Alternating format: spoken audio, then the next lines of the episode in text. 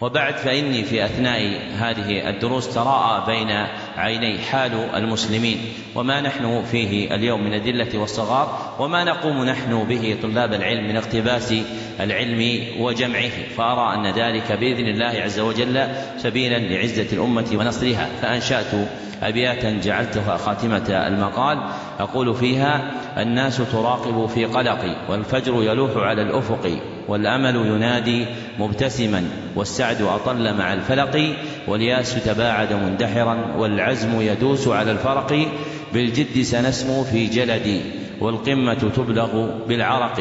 لن يجدي رصف للكلم لن ينفع حبر في ورق. ورجال الحق إذا اعتصموا فمآل الشر إلى الشرق. فلينهض جيلك يا ولدي بالأمر الوارد في العلق. ولتقرأ علما ينفعنا فالنصر سيصنع في الحلق. بكتاب الله وشرعته وبسنة أحمد ذي الخلق. من بث علوما في بلد فسينجي الناس من الغرق.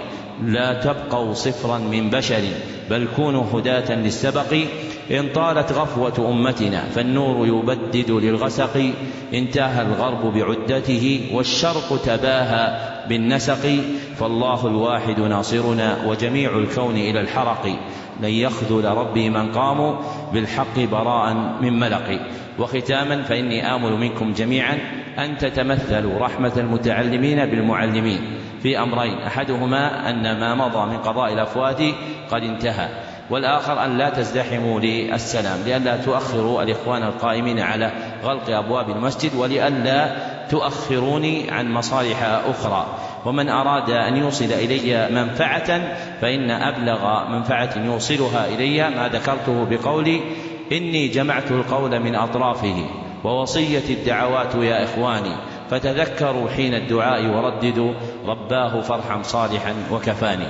وفق الله الجميع ما يحب الحمد لله رب العالمين. صلى الله وسلم على رسول محمد وآله وصحبه.